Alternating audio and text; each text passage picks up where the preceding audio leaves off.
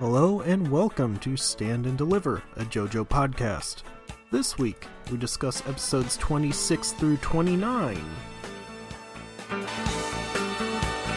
of season 3.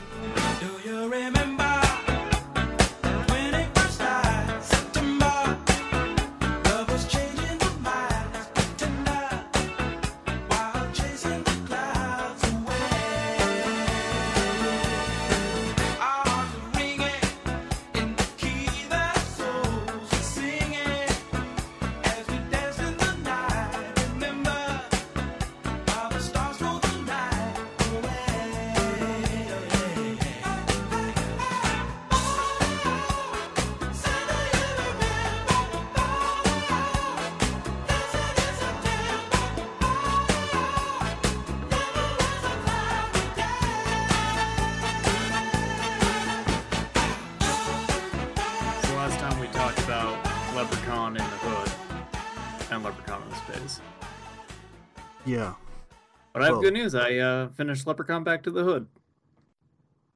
How'd that work out? So it's weird how six movies in they finally got like production values because that seems like an actual ass movie in a lot of places. I do not believe you.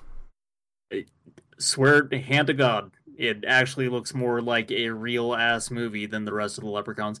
Like there's definitely some parts where it doesn't, but for the most part, it's like better acted than the rest of them too. It's weird. You saying there was something wrong with Warwick Davis's acting in the previous movies? No, I mean he was the best part. Obviously, I'm saying there was uh maybe something dubious about the acting of everybody else. Oh. Okay. Like I don't know, maybe these movies were made to launder somebody's money. I don't know. I, I have no idea. Yeah. Uh, yeah. Also, uh, kind of a good thing that that one is uh nowhere near as racist as the first Hood movie. I would have thought it would be more, considering the title. Yeah, you would think that they would have doubled down on it, especially spelling the as T H A, but uh no. A lot less lot less racist. Still like uh uncomfortable in a few places, but overall, Okay. Well, I mean there's nothing nothing approaching the free at last thing. That's that's for damn sure. So this is the end of the Leprechaun report. Uh yeah, I think that this is the end of the Leprechaun arc of Stand and Deliver. I did not watch Leprechaun Origins because I can't I love the Leprechaun and I cannot bring myself to watch that movie precisely because I love the Leprechaun. Okay, well, speaking of uh, horrible short creatures nobody likes, uh, this is Stand and Deliver. This week included uh, the horrible episode Janken Boy is coming. We were all looking forward to it. Uh, everybody loves it. Uh, I was legitimately hyped up for this because I wanted to know why you hated it so much and why everybody else hated it, and uh, I now understand. Jenkins! It's The fact that you got sick nose going for you just really helps us out. Yeah, but yes. I mentioned before we started recording, I actually do legitimately feel sick. Not just nose, uh, might barf. I'll try to mute that if it happens. I don't know. I don't want to think about Janken Boy, that's for damn sure. That'll just accelerate everything. yeah, I'm going to get like two notes in on this thing, and it's just going to be puke all over the place. And if Mm, you Ralph, then I'm going to see it, and then I'm going to Ralph. Yeah. Oh, I'm God. Larry Davis, with me is George Brundle. He uh, tolerated Janken Boy. We all, And we, six all, we all Leprechaun have to make, movies. yes, we all have to make sacrifices. The Leprechaun Origins thing just makes me even more mad watching clips from that because, okay, so before we get. Mind you, I'm trying to put off this Janken Boy episode as much as humanly fucking possible, so I'm just going to talk about the Leprechaun a little bit more. No, I want Uh, this to be over. Well, I need it. I just need to finish this. I need to get this off my chest. That they have announced a new Leprechaun movie Yeah, uh, that will be out in. December. I need to finish the Leprechaun arc of this podcast. Let me get through this. They announced Leprechaun Returns. The actual Leprechaun character is back in this one. It's not this weird, like, goblin thing that Hornswoggle played, But what if I told you that in Leprechaun Returns, they did not get Warwick Davis back? It's just somebody else as the Leprechaun. I know. It's not even Hornswoggle. What the fuck? Why would you do that? They they look. All they had to do was get Wee Man. That's all they had to do. Oh. Would have been okay with that. Yes, he would be an Dig acceptable replacement. What? Um, oh, you said dig up. I thought you, they just said get Vern Troyer. I was gonna be like, well, I've got some bad news for you. the Leprechaun riding around on a Segway would be pretty good, though. I mean, riding around on a Segway and then peeing in the corner while drunk seems like something the Leprechaun would do. Uh, one of the first scenes with the leprechaun in Back to the Hood is he gets really fucking high, gets the munchies, and then accidentally gets like pushed into a refrigerator. But it's cool because he just starts hotboxing in there. Excellent. There's a great bit where he picks up someone's phone and just starts hitting on this woman on the other line, and she gets to like, "All right, how tall are you?" And he's like, "I'm I'm I'm three six, but but I make up for it in other ways." Leprechaun's got a big dick. You told me these movies were good. Big dick leprechaun. Yeah, they're BDL. they are movies. Yeah, They are timed at 90 minutes, so you know, technically. sure. Uh Jenkin boys coming. yeah. Uh Pappy Kira just flying around still with this stand arrow. Hell See yeah. some dumbass kid and's like, I guess this is happening. You know, he probably would have been better off if he had just stabbed that telephone pole with the arrow. Wish he would have stabbed me. Then I wouldn't have had to watch this episode. By the way, I skipped. I did kind of watch this. I skipped big chunks of the episode because I forgot this is also. Um, this episode actually does have some kind of important stuff, specifically the bit with Rohan taking pictures at the train station. Mm. Yeah, also, I stopped taking notes about halfway through this because I hit a point where I wanted it to be over so bad that I needed to, like, not waste any more time. I just had to fucking watch it and get it done with. Uh huh. This episode's rough. Uh, so the stand arrow, though, kind of gets established here that, like, it chooses its target. It's not Elder Kira who's doing this necessarily. Mm hmm. So uh, yeah, they're at like a train station, and uh, Rohan's hanging out with Joseph. Rohan loves the company of older men. Oh yeah. Well, everybody loves the company of Joseph. Well, sure, but you know, he's also taking pictures of businessmen. I understand it's for his comic, but like, look, this is It's for research. Ah, Rohan. Uh, and then yeah, some awful little kid, just little goblin man comes up, starts screaming, "Hey, you want to play Janken with me?" Oh, Jenkins! and, uh, you know, He's got a fucking gross hole in his cheek. props to the voice directors of JoJo's Bizarre Adventure for finding the worst person possible to play this kid. So fucking bad. And it's one of those voices that has me genuinely curious to hear how it turns out in the English dub. You know what I hate most about Janken Boy, actually? They gave him a costume that looks very similar to Polnareff's. Oh man, I didn't think of it like that. That's actually, I think, the most single offensive thing about him. And there I are a lot of big- offensive things about him. I hate his big lips. I hate Yep. the way that he talks. Yep. I hate this gross hole in his cheek that he just like you see his tongue sloshing around and his teeth. It reminds me of like those huge gauges that people get like on the bottom of their lips, so it's like a window into their mouth. Yeah. It's fucking disgusting. I don't know why anyone does that. Time. They they predicted it. It's awful. Everything about this guy's design, the way he sounds, I hate it. There's one thing I like about him, and that's actually his stand power, but we'll get to that. Um, I think that's stupid too. The one thing I Uh-huh. like about him is the stand name. yes. Uh, which took me a little bit of having to like listen to the episode to pick up on it.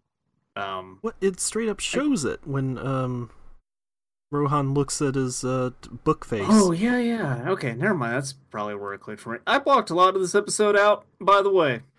Great, yeah. as you should. Yep. Look, who could blame me?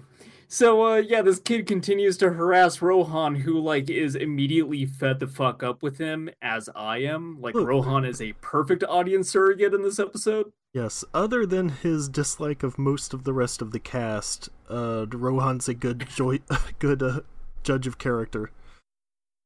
I kind of am starting to come around on Rohan's disdain for the rest of the cast, though, because it's so unbelievable and over the top that I think it's just great.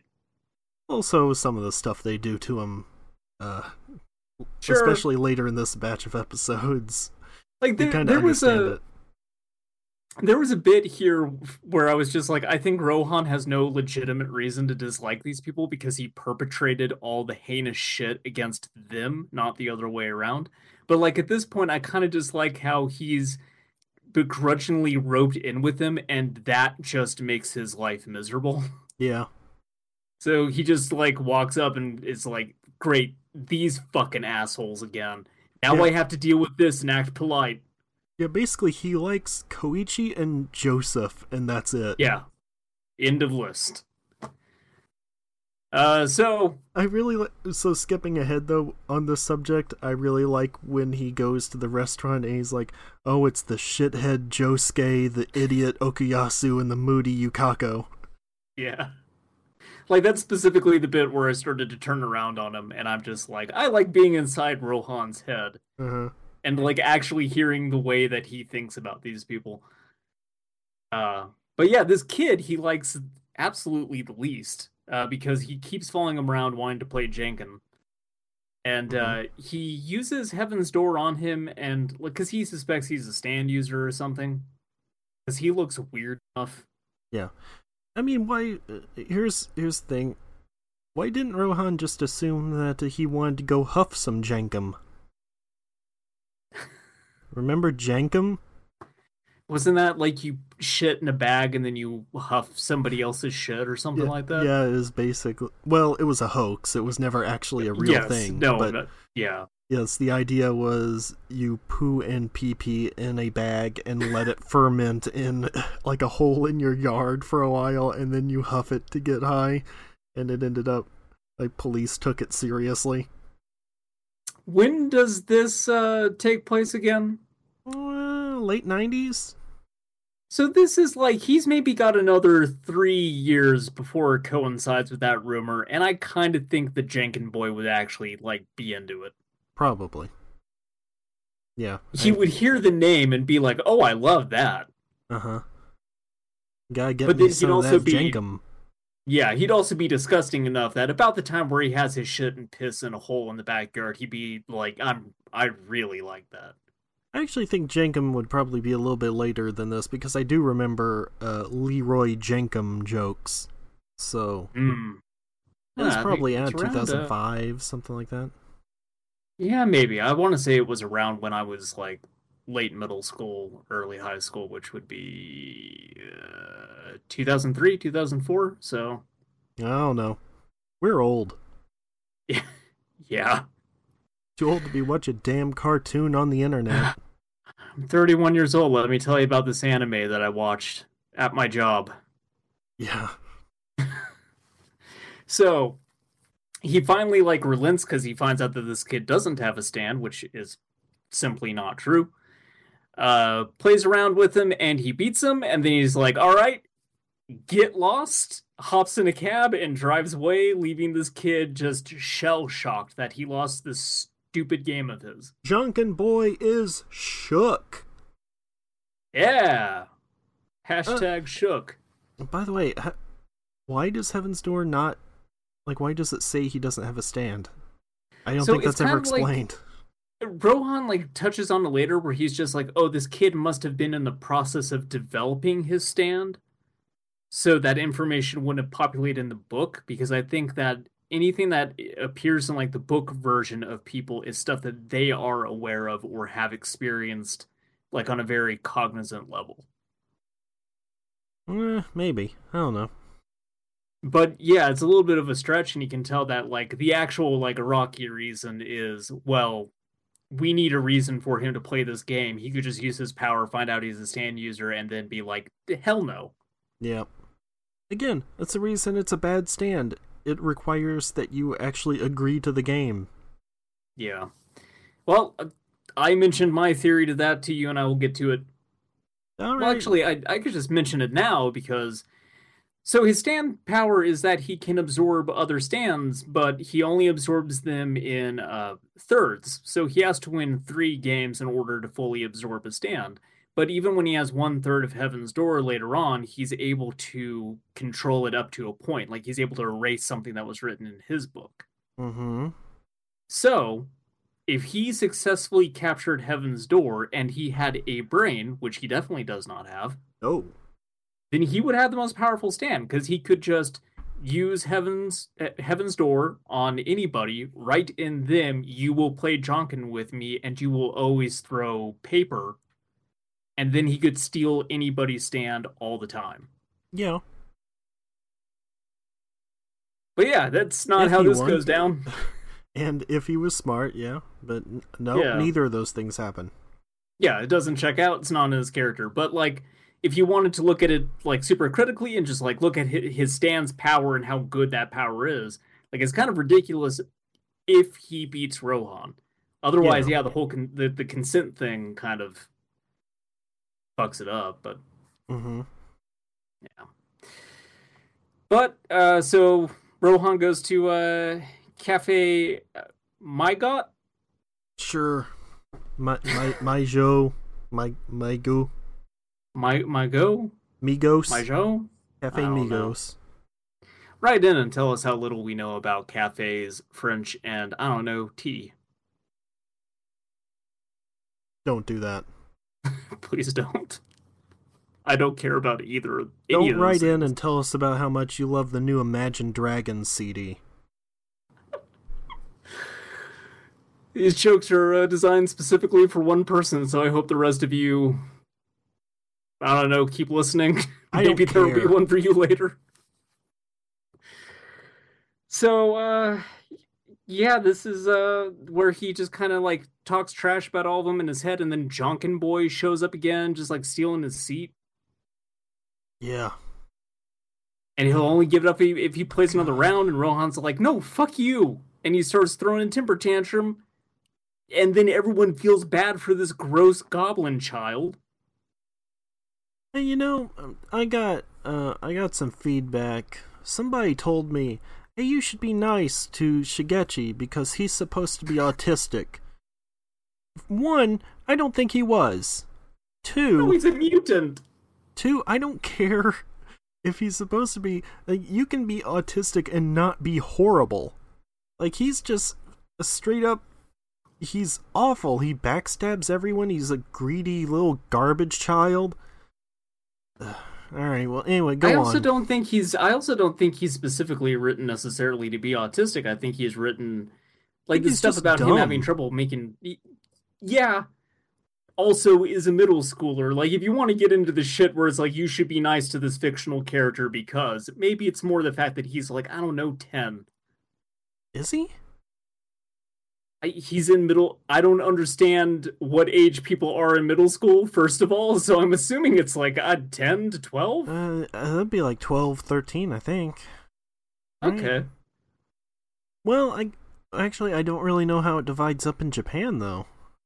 Oh yeah, that's true. I got. I definitely have no idea about If the you think- Japanese educational system. Actually, I guess middle school would be like 13, 14 because you'd have four years high school, 18. Yeah. So, Look, there's a lot of things I'll pretend to be an expert on, but yeah, draw a line somewhere. leprechauns, you're an expert on those. No, that's just hundred percent. I'm all in on the leprechauns. Yep.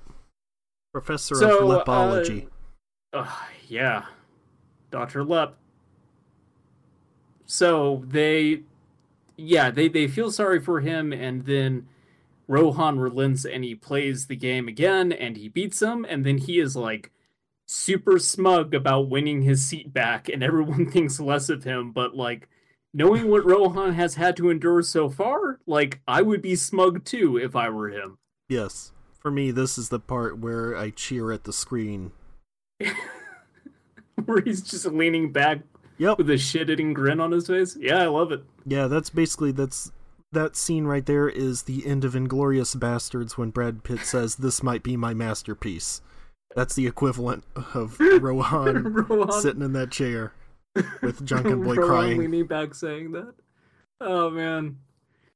So uh next Rohan is buying some like art book or he's going to and then the kid swipes it out from under him and so now again he's being challenged to a game. You're And, okay. uh, I have problem with this part.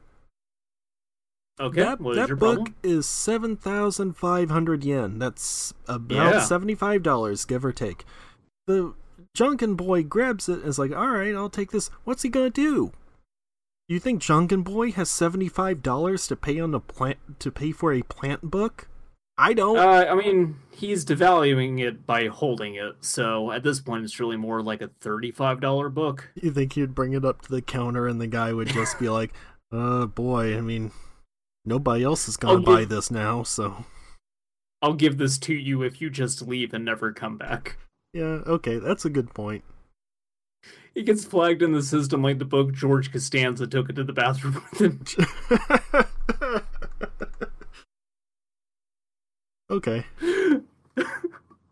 Just K fingers Joseph for stealing books at the at the Barnes and Noble.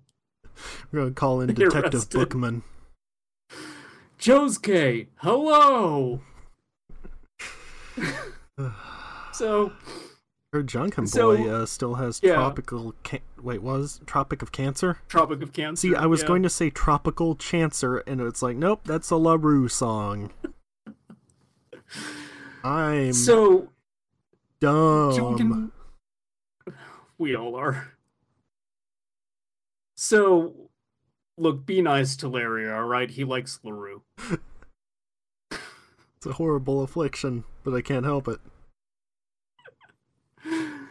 When So, Janken Boy's like, "I'll give you the book back, but you gotta now, right? play me. And then Rohan's just like, all right, I'll fucking play you. And he just decks him in the nose. Yes, this is the best Like, part. rock, motherfucker. Yep. Just straight up slugs him in the face. I love it. Me too. And then Janken Boy pulls his crapper. Is just like, uh, I held my hand out like paper the whole time, so you lose. Yeah, that shouldn't count. No, it definitely should not. And then he just starts like sucking air in through this disgusting hole in his face. Mm-hmm. The real I've seen a uh, lot of is a regular Harvey Dent. This kid. I've seen a lot of shit in this show, but Christ. Mm. So this is where he absorbs uh, a part of Heaven's Door, one third of Heaven's Door, and then um, like so Rohan uses Heaven's Door on him, and then like writes in him like. I, I can't remember if it's like I will always lose to Rohan or if it's like I don't want to play this game with Rohan. It says, uh, "I cannot attack Rohan." Okay, right. Because so he, he, puts changes that in the there, but then he into can. Yeah, and uh yeah, so it it changes, and that's when Janken Boy gets up and he, ex- he explains his whole stand power, which I already went into. Uh, so they have like two more rounds to play, By the way, uh, we have not mentioned the they- actual name of the stand, which is Boy Two Man, yeah, which That's- the the dub version calls it. Bo- was it Boy Man Man? yeah, something like that. Should have just called it Mannish Boy. Well, they can't do that. Well, I don't think they ever like directly called that character by that name, Oh yeah, I guess not. And they've been changing like names so much. It would still actually, be I don't even- confusing. Ah, yeah, I suppose. So they they play another round, and uh, Rohan loses this one as well. So like when he lost the first third, like he kind of lost the strength in his arms, and this time he's lost his strength in his legs. Uh, but nonetheless, uh, Rohan is somehow able to start flying through the fucking air to play Janken like 30 feet above the ground, Uh huh. glowing with Goku energy. This is the part I mostly skipped because as much as they like to claim like oh uh, uh rock paper scissors is about it's a mind game you have to outthink your opponent. No not really. Yep. So like here's the thing. I was watching kaiji and as i told you that is uh like the whole first arc of that is betting on janken but the twist there is that they're using cards and they have a limited amount of each card and so that's where the game comes in is trying to figure out oh do they have any of these cards left? That means they can only play these two so i can use this. And like that is interesting. When you can just make whatever you want eh, just pick one. It doesn't matter. Yeah, there's no way to know. It's almost like they turned it into an actual interesting game instead of something that you would use to like solve a minor dispute with a friend. Uh-huh Yeah. I mean, I'm not against Janken. I love it when the the Ginyu Force plays it. oh yeah In this though, I, I mean, I don't know. I like Rohan flying through the air with like Dragon Ball Z energy around him and stuff, because it's just dumb. It's Sure. dumb and it looks neat, and I like it. But like that's a tiny little sliver of something good in an episode that's otherwise miserable to watch and kind of just disgusting. So Also, the end of this makes zero sense. Yeah. So uh, Josuke and Joseph and the baby uh, show up, and then there's some stupid thing about like, oh, uh, I'll call out to them, and that will prove whether or not I'm lucky. Like if they respond to me, that'll prove that I got luck on my side, and if they don't, then I'm in deep shit. Uh, and he shouts out, and then Joseph and Jotaro kind of look at each other and go like, "Oh, it's Rohan. We should probably just ignore him and walk away." Yeah, Josuke is basically like, eh, it's Rohan, screw that guy. And Joseph Yeah. looks at him for a while and then it's like, oh, that kid must be one of his fans. Okay, well, see ya. Uh, but this was also like uh, he used Heaven's Door on the baby. When and how I have no idea because we would have actually been able to see that in this Yeah. interaction. But fuck it, it's JoJo's Bizarre Adventure. Also, at this point, he had lost two thirds of Heaven's Door. Yeah, so look again as JoJo's Bizarre Adventure. I've been on this ride for I don't know how many episodes at this point, but it's been a lot, so I'm just going to let it slide. Uh, but the the thing was that he he uses this to to cheat at the game. So like the baby will uh force Janken Boy's hand into I want to say it's like rock Yeah, like Somehow. bites in the baby that make them yeah yes somehow this baby gets into the air and forces a 12 year old's hand shut I think the implication is that it's something related to its stand powers, but I don't know how that would be because its power is just makes things invisible. yeah It- Sound, Also, that, that the happened. the part where it shows the baby uh, with the stuff written on him is like a quarter of a second or something. Like I had to go back to see exactly what it was that was written because it's something is like very um I don't remember exactly, but it's like two or three sentences and it's very quick. yeah so uh the janken boy loses uh, he has to forfeit all of heaven's door and then the janken boy so distraught over his loss throws himself into traffic and i had very high hopes for the way that this episode was going to end Yeah. And then Rohan does the dumbest thing that he has done probably in the series so far, which is to save this kid. Well, maybe. In reality, Jumps- it probably would just plowed through both of them. Yeah, because the thing that actually like screws this all up is uh by that I mean killing this child, which is what I was rooting for. Yeah. The best outcome. so Pappy Kira was here the whole time watching this, somehow not being noticed. Uh, this fucking Polaroid just floating around behind this child the entire time. Uh, he smacks into the like windshield of this truck driver, who somehow can now not see the road past a tiny Polaroid picture. yeah. just feels out, going like, "Oh no!" Yep. Uh, who swerves out of the way, uh, saving Rohan and unfortunately the drunken boy. And uh, So they kind of like they make peace with each other. Uh, Rohan suddenly appreciates this hideous monstrosity, uh, and then Joseph shows up and he's like, uh, "The baby, the baby's gone. Where's the baby? No one can find the baby. No one does find the baby. The episode just ends." Yep. So for the record, we left Drunken Boy alive, and this innocent child, this baby, who knows? I think Rohan knew where it, where it was, but he had to pretend he didn't. well, I like the animation here too, because like Rohan just sort of looks like he's dancing in place Yeah. instead of actually looking for the baby. hmm Uh, I really don't like this episode, man. Me either. See, you thought I was exaggerating. No, you were not. Okay, manga anime differences. Uh, removed Yoshihiro stating the arrow cannot hurt those chosen by it, and Rohan mistaking Ken's cheek hole for a mole. I don't know how you do that, but okay. I don't know, but I like the idea of Rohan seeing Janken Boy and then just doing the Austin Powers mole bit. uh, removed You some of what? Doesn't understand it. He's gonna have to like take a closer look at it, like lick it, do his whole thing. Yeah, po- poke it with a stick. Oh boy, I'm glad this episode did not go in that direction. Removed some of Yoshihiro's monologues and reactions to events, such as the analogy to Alexander the Great when Rohan got hurt by a glass shard while Ken didn't. So apparently, I guess Pappy Kira was not quite out of nowhere originally.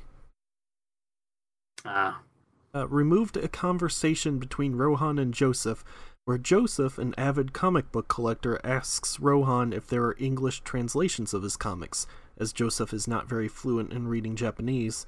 And Rohan replies in the negative, stating Americans must either lack taste or can't understand the subtleties of his work. well, I thought that that whole thing was really cute up until the part where Rohan started talking.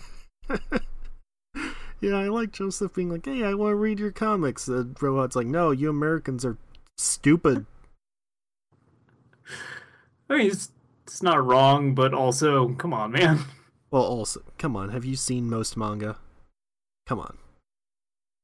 Removed Rohan reading details about Ken's life, loved soccer, and started playing baseball until his coach started complaining about his long hair, blew his nose on the coach's hat when he quit, hates peppers and anpan, likes fatty cuts of meat, afraid of the dentist and namahage, have no idea what that is, and has never used a public bathroom. All right, well, at least in that last regard, he's kind of coming up on top. Yeah. He hates peppers. I don't I don't agree with that. Uh this manga anime difference is just shows the inside of Ken's mouth. That's a net negative. Yep. Uh added a sketch of the cafe by Rohan. Oh wait, hold on, what is this? Wait a second. You know what we have? Uh, did the wiki fuck up again? Suda says What? The colors we chose for the duel between Rohan and Janken Boy were inspired by another series. I'll let you take What? a closer look, mainly at the auras around them. Ha ha ha ha. The boy, Ken Oyanagi, was brilliantly portrayed by Chika Sakamoto. I particularly like his insolent tone, as well as Rohan's, who is even merciless against a of a bitch, child. This just added 30 minutes to this podcast. this already? I guess the Blu-ray must have come out at some point. I don't know. Great! This already It's ha- going to be awesome when we get to the next episode and there's not one because no one in this wiki wrote it up yet. Yeah, probably. Uh, this already happened a few times before, but this episode allowed the voice actors to surpass themselves. During the recording, Miss Sakamoto and Mr. Takahiro Sakurai, Rohan's voice actor, both gave off a lot of energy. I remember it very distinctly. According to Mr. Araki himself, Ken's stand design is inspired by Tetsujin 28. However, I Oh, has- Gigantor! I was going to mention that, and I totally forgot to. Yep. But yeah. Uh, however, I hesitated to faithfully recreate the colors, so instead of Tetsujin's blue, I opted for a more metallic coloring. Just like in the manga, the Janken duel happens in five rounds, but during a meeting, we thought about shortening it to three. In the end, we've managed to keep all five rounds in the allotted screen time. Everybody in the meeting was like, "We really should just get this episode over with. What if we just made it three? Yeah. Hey, guess what? Next Ah. episode has no Suda commentary. Got it in one. uh, Episode twenty-seven. why did Elder these Kira shoots. Huh? All right. I just Mm, want to know no, why they would put that there and then not do any of the others. This is the JoJo's wiki. Yeah. A thing that we continue to use despite the fact that it is as poor as it is. That's kind of what makes it great. I mean, yeah, I'm not arguing that, but still. I thought Suda says did straight up it just didn't exist for these episodes. Now it's even worse because I know that they're out there somewhere and we don't have access to them. Yeah, it's it's either this came out recently and so they're not all typed up yet, which is even more baffling to me that this was the episode that had to get typed up. Yeah. Not these next couple episodes with this wonderful alien and this bizarre highway stand. Like these are good episodes. Now, Uh-huh. don't write anything for that. Write about the Janken boy. yeah. I want you to write about the hole in his cheek and how. Oh God. Gonna visit me in my dreams tonight. Look, we only have I'll a wake up with weeks sleep left. paralysis and a child over my bed asking me to play Janken.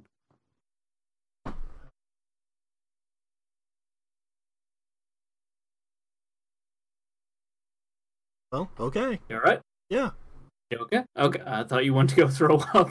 No, I got uh, a text. Um, I'm happy to announce that uh, Redbox on demand. You can stream Thanksgiving, watch on demand, and get free one night DVD rental at the box. Stream now, valid through November nineteenth. They aren't sponsoring. I don't think we. They aren't sponsoring us. Not yet. Not not sponsored by Redbox. Not yet. We're I'm sponsored by it. the last blockbuster though. Yes. Please do all your video rentals at the last block. I had to explain to somebody what B con- uh, man.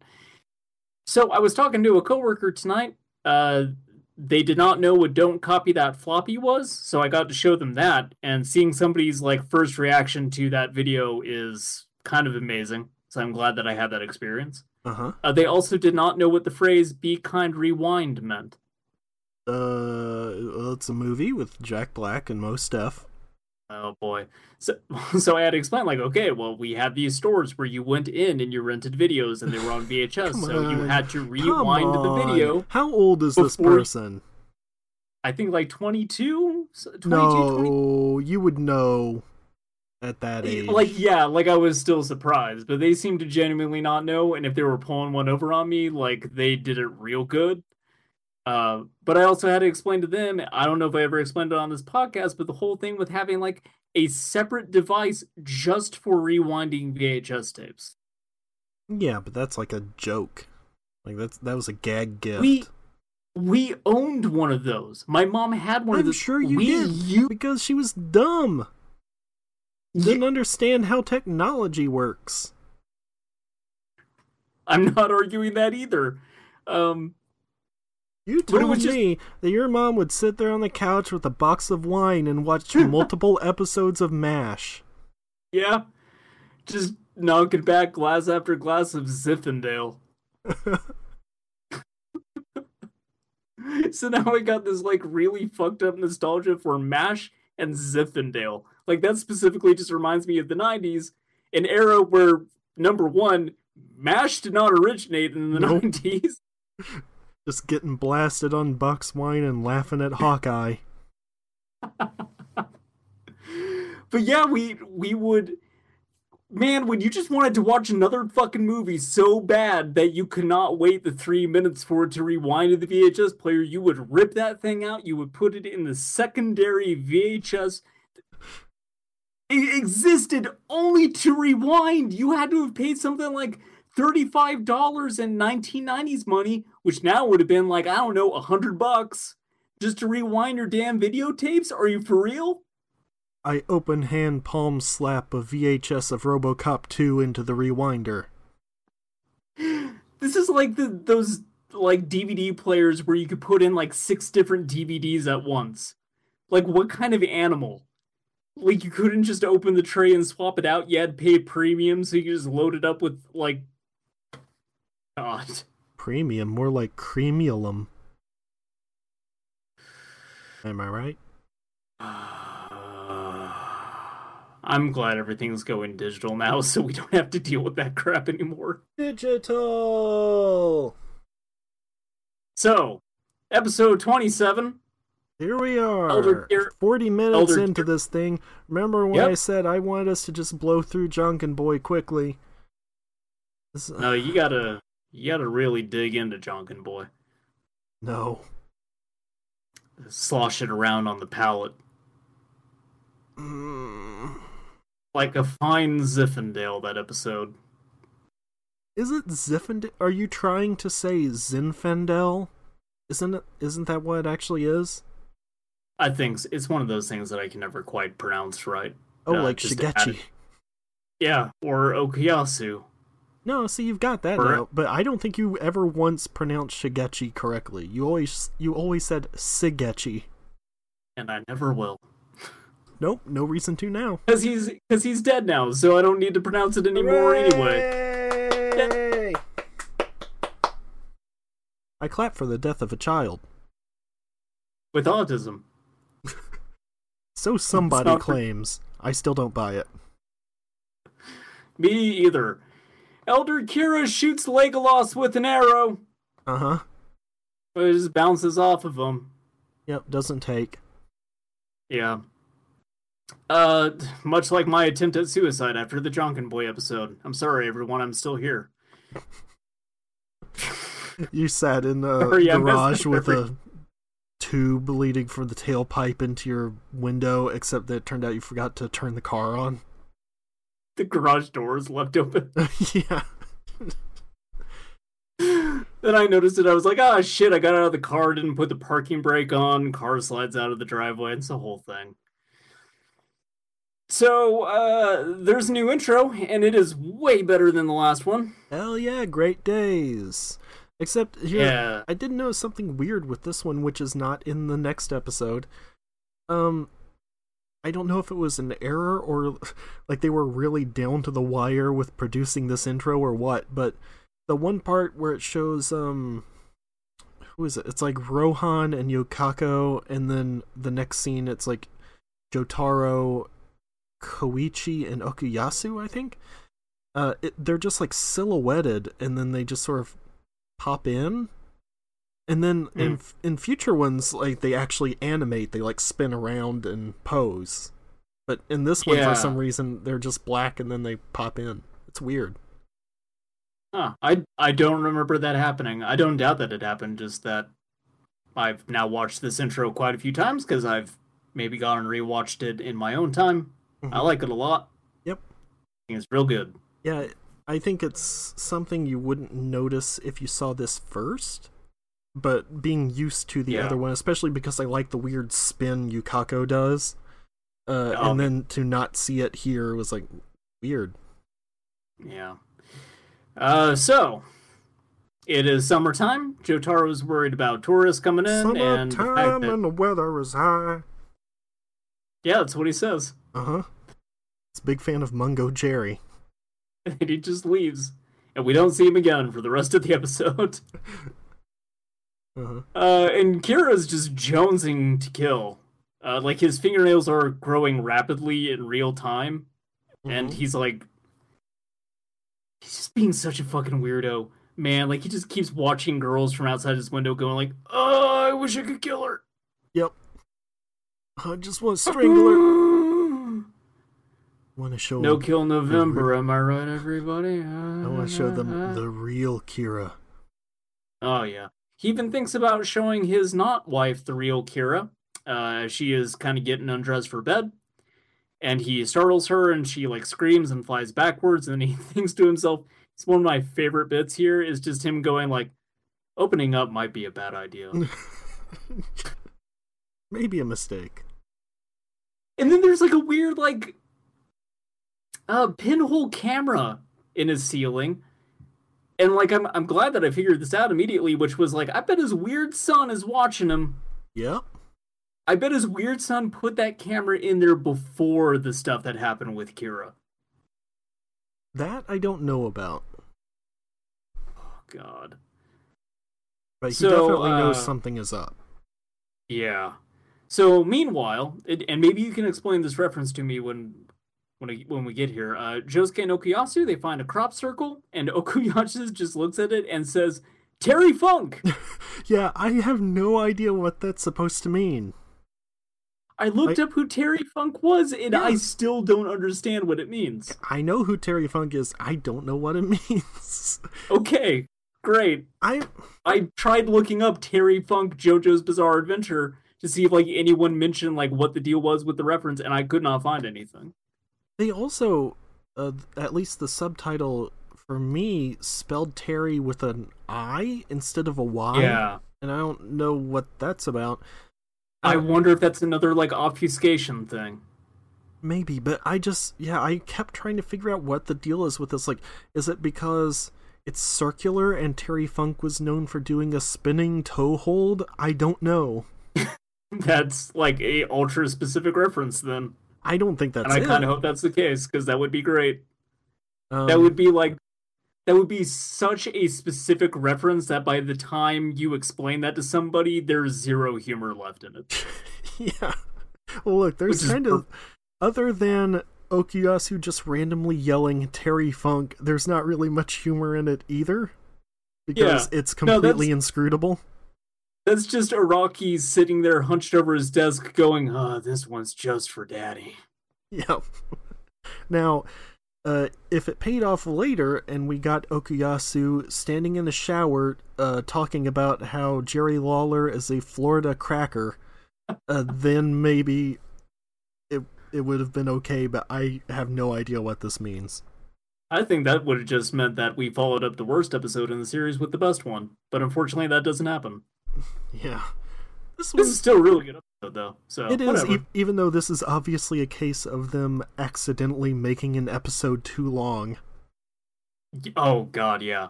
This is a real vanilla ice scenario. Yep. So, uh, Josuke notices someone under a pile of grass in the middle of the circle, and it's the weird guy from the start of the episode. I love this character. He is great. He has a dope outfit. Yep. Just He says says ET all over it. Hell yeah, has a UFO on it. Yep. Uh, he says he's a space alien, and he asks if he's on Earth. And then Josuke and Okuyasu think this is a riot. In fact, Okuyasu thinks it is such a riot. Once again, shows his taint. Yeah. and I really like that this is like you know Okuyasu's excited when he just drops to the ground and spreads his legs for you. Uh huh. They uh they say they're laughing so hard it's making their stomachs hurt, and so uh, Alien Man very helpfully produces some uh stomach medicine for them, which just makes them laugh harder. Yep. Uh, so also Josuke like offers him some tissue for the uh, cut on his neck, and he just eats the tissue like package and all. Yep. Says it's delicious. so yeah, he he says he's not from Earth and that he was like looking for a suitable place to stay, and so like he's here kind of observing people for now, and uh, like they sort of just bail on this after he eats the tissue and bump into him later at like a closed ice cream shop, uh, which is their only comfort on Monday mornings. uh huh. I love. Uh, and then the alien shows up and he's just like, ah, I got two ice cream cones right here. Just pulls them out of his bag. They are ice cold. Uh huh. So at this point, knowing about what his power is and everything, I was thinking, wait a second, did he like turn parts of himself into these ice cream cones so they can eat them? I guess not. I guess he just somehow had cold ice cream cones in his bag. Yeah, I, I'm not sure. Uh, but yeah, so he introduces himself. He says that he was a spaceship pilot, and his hobby is pets, just pets. It's everything about them. Yep. He keeps a mouse in his bag. Yep, he likes it when he uh puts him on the back. Yeah. Same coworker also like I, I mentioned that I think mice and rats are adorable and that they make great pets, and apparently this is a weird opinion to have. I feel like it used to be. I think now not so much. Rats are really smart and they're like super friendly if they're domesticated. Yep. I like mice. I think mice are just adorable in general. Yeah. Yeah. So I'm, I'm just glad I'm not crazy. I'm glad somebody validates this opinion. So thank Look, you. me validating your opinion does not mean you're not crazy. Well, We're both sitting here recording a podcast about JoJo's Bizarre Adventure. There's something I- I deeply sure wrong wish- with both of us. So uh, Okuyasu and Josuke also during all this start like communicating telepathically Yep. about whether or not he's a stand user, Yep. and th- like whether or not they should just beat him up. I mean, This look, guy gave ice cream. Let's like deck him. at, at this point, given the things that they've seen, it's not unreasonable. Yeah, sure. Uh, and then, like, while all this is going on, the alien's just mimicking Okuyasu's actions, like, including picking his nose. I, I Mhm. love it. I really love this guy. And so, like, fire trucks come by, and uh, I think this guy's name is Muzi, isn't it? Um, Mi- Mikitaka? Okay. It, like, the shoes he turns into say Muzi on them. Yeah. And that's where I got a little, little thrown off. And I think that's like his nickname or something. Yeah, uh, the the sirens are like he's allergic to them, so they they make him start screaming and breaking out in hives. And Okuyasu's like, "F- "I'm gone. I got my ice cream and I want to go home now." Yep. You never see Okuyasu again. That's right. Uh, but Josuke goes over to like help this guy out, uh, and notices that he's turning into like blue tentacles, and he reveals that he's like a shapeshifter. Uh, so he turns into some sick kicks and uh, asks Jose Josuke to take him away from the sirens, and uh, he's like suddenly able to jump clear across town with his shoes on. hmm Uh, and when they land, he tries to attack him with Crazy Diamond, uh, but it's just like a feint see if. Uh... I I have Muzi written down for all of these notes, so this is a problem. Sure. Uh, I was going to call him that because it's easier than saying whatever the other thing was. hmm Uh, But it's a to see if Muzi can see it, and he can't. So, like, Josuke then is sold on this idea that he's actually an alien. Yeah. So here's a question: Do you Uh-huh. think he's actually an alien or not? Hmm. I actually think, yeah, probably, because he can't see so, stands. too. Yes, and I'm trying to think of stands that can dir- that like directly impact their user in the way that the shape shifting thing would. Because like it turns him into a pair of shoes. Like it can morph him into something much smaller than he is. Because he becomes like a set of dice later on. Yeah, it's pretty unique among stands. I believe um the the cool thing is though it still has a name even though in the title card it says something I think where it says a stand name it has like question marks next to that like I don't know if this is actually a stand or not but we named it anyway which by the way is also Yeah. one of the best changes for the dub where the original was earth wind and fire and I believe the dub one is something like Terra Ventus. That's Which is- pretty good. Yeah, that's all right. Yeah, I I don't know because they do actually make it I think ambiguous enough because you could just sort of based on some dialogue later on infer that he is just really obsessed with space aliens and maybe was doing this as a gag for a while but then developed a stand and then suddenly started thinking that what he was saying as a joke was real. Uh huh. or maybe that made an obsession turn into something more realized to him. I mean, I like that you never really know, Yeah, and also given I- this series, sure, could be. sure. Yeah, like a fucking zombie was the head of the British Air Force, Right. and nobody noticed. So, Yeah. uh, yeah, like if it boils down to personal preference, mine would be that he is an alien. I think that is more interesting. Yep. So, Not a fan of him brainwashing that lady into thinking she's his mom, but I'm cool with it. oh, okay. Well, look, you've already expressed your affinity for Mind Break, so Let's just file that one under mind underscore control.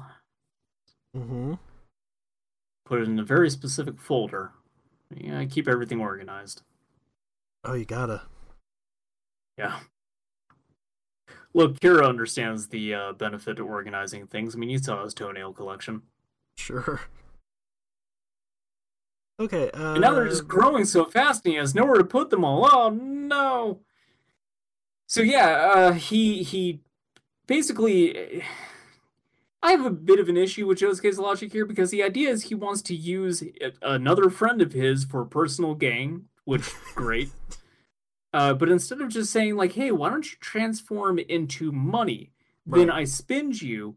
Then you just like fly out of the register, and everything's cool. I can buy whatever I want because you can turn into whatever bill I need you to turn into. Yeah, Instead, when, when I saw this, like that's where I figured he was going to go because he says Yeah. something like, "Can you turn to something small and multiple?"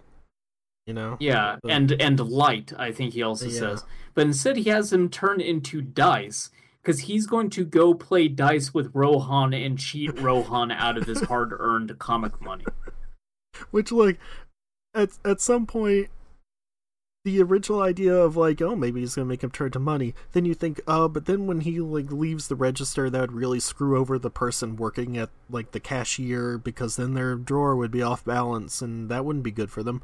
But then this way, he's just taking money from Rohan, so Yeah, That's okay. That's morally acceptable. yeah, Also, I don't think Josuke is necessarily above that other scenario because, as we find out in a couple episodes from now, he still will totally just take shit from somebody and fuck up their life. uh, yeah, So, you know, look, we said Joseph wasn't a gentleman, a stark contrast to Jonathan, but I'm going to say that Josuke may be even more, uh, more morally gray.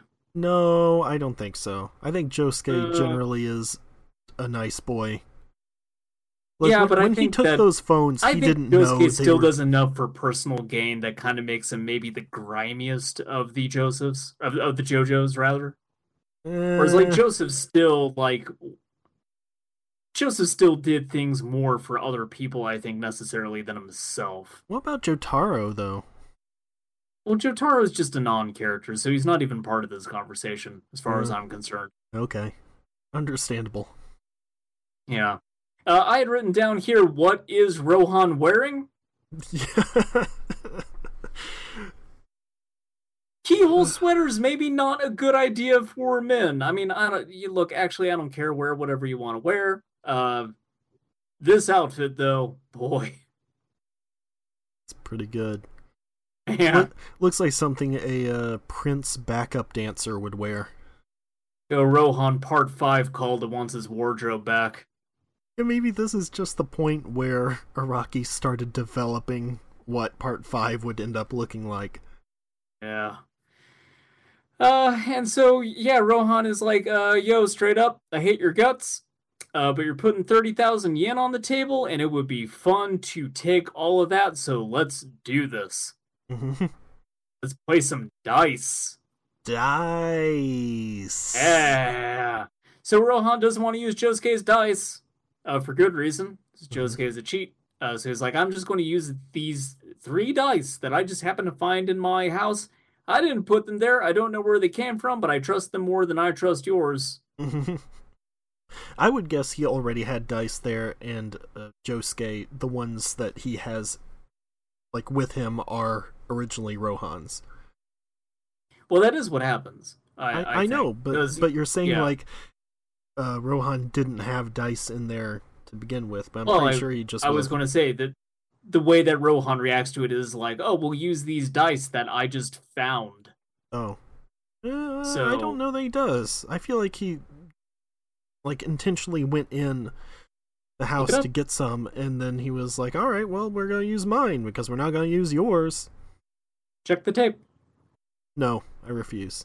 Check the tape. I'm pretty sure he says he just found them. Anyway, uh, this was all part of the plan, though. Uh, Josuke going all cross-eyed here because his master plan worked.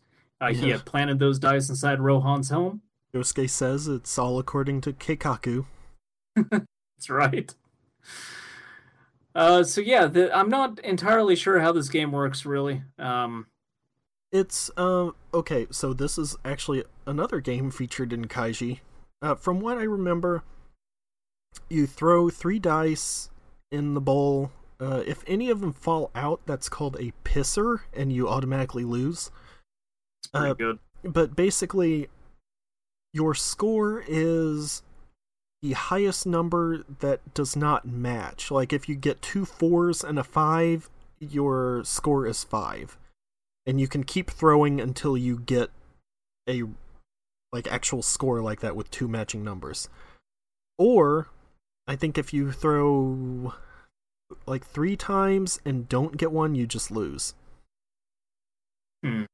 But then Well, there is also- the thing where if you get one, two, three, then you have to pay out double, and if you get three sixes, then you win five times the bet.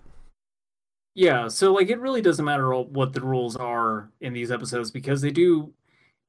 Muzi basically is screwing this all up because the first thing that Josuke rolls is three sixes, uh, which is called no men, and that means that his wager is rewarded with five times the amount, uh, which causes Josuke to panic because that's way too much for an opening move. Automatically makes him suspect, but this sort of thing keeps happening. So, that narratively it's very good about saying exactly what the stakes are and exactly how much is lost so you don't need an intimate knowledge of the game itself Right, it's like the poker scene in Casino Royale.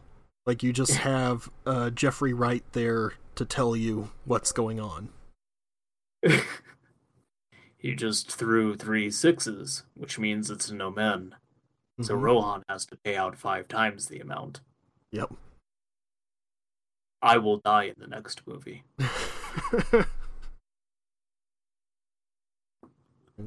I want to watch. i don't know why they brought me back really Uh, Casino Royale so good Uh, so Rohan wants his ten thousand uh, yen back, so he puts up another. Uh, but his role is uh, it results in him losing double his wager. So Josuke is really freaking out now, and Rohan is super suspicious. And that's the episode. So that's all I gotta say about that. And that's all I have to say about that. Okay, wow, there are a lot of manga anime differences here. Uh rearranged Yoshihiro shooting Mikitaka with the arrow to be before Kira's scene. Whatever. Added scene between Jotaro and the Speedwagon Foundation member. All right, we didn't mention that. Uh, we did. I mentioned that it was a cool, cool summer. Oh, right. Okay. Yeah. Uh, change some dialogue from the narrator to the Speedwagon Foundation member and Kai Harada from Morio Radio. Oh yeah, is is this the one where also like there is the bit from the radio station talking about a guy crashed his motorcycle near the tunnel? Oh yeah, I can't remember if that's this one or the next one, but I think it was this one. this one. uh, moved Hayato's scene after spying on his parents to the next episode. Uh, removed Josuke complaining to Okuyasu about his mom and inserted some of his dialogue to Mikitaka instead about his mom freezing his bank account. Oh yeah, that, that explains why he doesn't have the money he won from the lottery. Yeah. Uh, removed a few lines of Josuke and Okuyasu when they check out the crop circle. So they removed some lines, kept Terry Funk. Gotta always keep gotta- that. Gotta keep funk. Removed Mikitaka showing Josuke and Okuyasu his electric toothbrush from his bag. Why would you take that out? I don't know. Why did he show them his electric toothbrush? All right. Browser history just full of those Spider-Man and uh, black suit Spider-Man videos.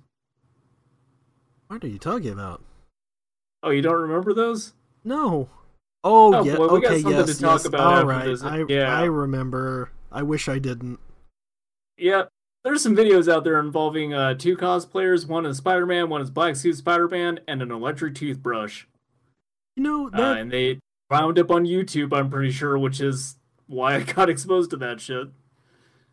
that's like the prototype for that stuff that's going on now, where it's like a birthday Yeah. party for Elsa. Spider Man's yeah. here. Nothing compares to eye socket though, as far as shit that wound up on YouTube that definitely should not be on YouTube. Yeah, pizza time. Yeah, boy. Okay. I've uh, removed Okuyasu wondering where Josuke went after he flew away with the sneakers. He just flew away. Removed Josuke asking Mikitaka if he brought any family or allies. Removed Mikitaka saying he made the ice cream c- cones from his fingers and Josuke being grossed out. Oh no! So, okay, I was right about that. Great. Uh, removed Mikitaka shape-shifting his face to look like Natsume Soseki from the Thousand Yen Note. so apparently that might have been mentioned as a plan in the manga. Great. Removed That's pretty good. removed Mikitaka's eyes on the dice when he first transformed. This is featured in a scene in the next episode. Removed Josuke training Mikitaka on how to roll a die properly, including Mikitaka being ticklish, puking from mo- motion sickness, making Bruce Lee noises, and Mikitaka wondering if Josuke's planning on deceiving somebody. Man. Uh, removed Rohan going back into his house to get the dice, though it is mentioned. And removed Rohan talking about the history of CeeLo and taunting Josuke about what the Yakuza does to cheaters. Shove two dice into your eyes and dump your body in the river. Before they kill you, they stab you 21 times, because 21 is what you get when you add up each side of the die. That's how I want to go. they should have left that in. I want to die in a freak CeeLo accident. Yeah. Well, you mean like getting killed by the guy from Gnarls Barkley, right? Uh, yeah. No, he would just do me in like the Yakuza. Right. The game continues. That's right. Game So- is afoot. So yeah, the Vanilla Ice one when I mentioned there was another episode in part four that did a very similar thing. This was the one I was talking about. Boy, does it. Uh, so Josuke assumes that uh, Muzi has finally realized to hold back a little bit. Uh, but he's wrong because he rolls another omen like an idiot. Uh huh. So uh, Rohan's okay with this, and he just kind of laughs it off. And everyone's having a good time. We're having fun here. We have fun here in Morio. And just having a good time. then, uh, yeah, you know, so uh, just uh, Rohan picks up a pencil and just chops his own pinky off. I mean, that's what you do. Yep. That's how you have a good time. Uh, Cue the credits. Rohan is so dedicated. That's what makes him great. He will just do anything to mess with Josuke. So I saw this scene already like a while ago when they did that whole uh, All Systems Goku thing where they were showing them clips of other anime. So Yeah. like I I knew about this. But what I did not know is that it just smash cuts to the credits right after it, which is hilarious. Yep. Like doesn't even let you linger on it, just credits go. Also, that this is not like the result of any sort of high stakes thing. It's just these two idiots betting. Yeah, but like that's sort of the thing that was deceiving about that was almost thinking that this was the stake, was chopping off a part of the body, or that this was the work of a, a stand or something. It's no, Rohan just did that completely unprovoked. Yep. That's just Rohan being Rohan. hmm And so Rohan says that he will discover uh, how the cheat works in one more turn, and he puts up one million yen, uh, and says that he will pay Josuke that to have Crazy Diamond fix his pinky if he can't figure it out. Uh-huh. Uh, but if he figures out the cheat, that he will take Josuke's pinky in retribution. Yes, they also have a special guest referee. He's back. Tamami! Yeah. I wish Tamami were my stepdad. You're going to say you wish Tamami was your mommy. I forgot Ooh, Tamami mommy, showed up again. Tamami. Tamami eating tamales with my mommy. Horrible. Terrible. Is that a limerick? Did I do a limerick? No. Is that how that works? Aw. That would have been great if A I limerick would be like, there once was a man named Tamami. He liked to eat tamales. Blah blah blah blah blah blah blah blah blah. Something something. I Oh hope I don't know. Oh, okay. That works better. Uh, yeah, Tamami's here as a guest officiator. Uh, he will use his lock to ensure nobody cheats because if you cheat, you'll feel you'll feel guilty about it. You get a lock on you. Mm-hmm. Uh, so the first roll comes up as a two threes and a four, which is considered a natural.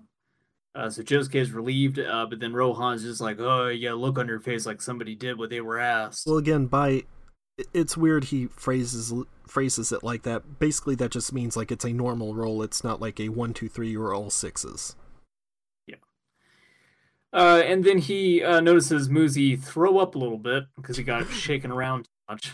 I love that of just the barf oozing out of a hole in the Yeah. dice. It is a little tiny, tiny amount of barf. It's him going like, "Bleh, Yeah.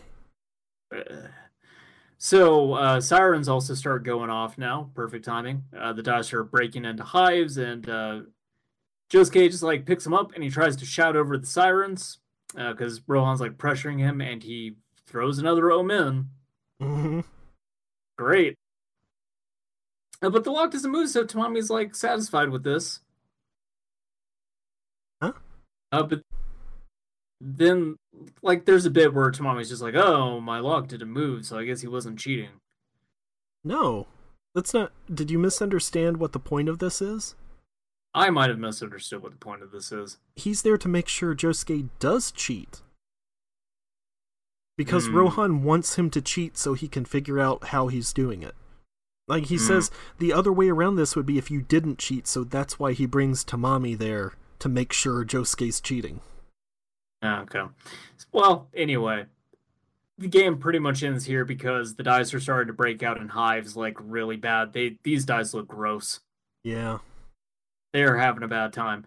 And uh, Tamami at first seems to think that he has figured, like, appears as though he's figured out what Josuke's ruse is, but actually, Rohan's damn house is on fire. Yep. This bit with Tamami where it's like, I figured it out. It's your house that's on fire. and It's they just, just a full on fucking blaze. Yep, they just like, I don't look know to how the no one right. noticed it. Yeah. the whole house is on fire. And And- Rohan does not care. He's just like, no, I need to beat Josuke. That is more important than all of my belongings and my life work going up in flames. Also, the fire happened because of uh, the magnifying glass he was using to check the dice. They just laid down and Yeah. apparently started a fire with it. Yeah, man. So, uh, Josuke is just like, fuck it, I'm out of here. Uh, he picks up his dice, which are rapidly becoming like the white mystery flavor of airheads. Uh huh. At this point, I want to eat Muzi. Yeah. It's some finger ice creams. Yeah. You, you actually know what the white mystery is, by the way? Isn't it, um. Oh. No, I knew at some point. It is a. It's an actual, like, it could be cherry or it could be watermelon or raspberry or whatever. Uh, it is a different one. I, I forget how many months they sort of parse it out, but they just don't put any food coloring in it, basically. Okay. Uh, but See, I was gonna say, I thought it was like watermelon. yeah, the the first wave each time though, they basically just scrape all the dregs out from the last batch, so it's just an amalgamation of flavors until they run out of that, and then they switch to a different like actual set flavor. Okay. So I had to know one day. And now Mhm. I'm an expert on fucking white mystery airheads. You see, every time I had them, it always kind of just tasted like watermelon. yeah, uh, I think that's. I usually get that or like kind of a cherry, Yeah. but Also, yeah. I don't really like airheads much, so Yeah. oh, I love them. Cherry is my favorite one. yeah, me too. So, uh, Josuke is out of there, but he fixes Rohan's pinky like a good boy. yep. Uh, and then I, I had written down uh, Safari Kid, yep. just rewinding footage from the spy cam he put in his parents' room because, of course, and of course, the thing that he notices about this is, boy, my dad hasn't gotten naked in front of mom in a while, uh, which is what makes me think that he. but- Oh, okay, yes, sure. Look, one of my parents ain't got nude around the other parent in a while. Is the the the thing that makes me think that this camera was installed before Kira. Mm. Maybe. This child cares about his parents' sex life far more than a child ever should. Hmm. Yeah. This is like a kid who walked in on his parents doing it and just kind of like nodded his head and slowly closed the door.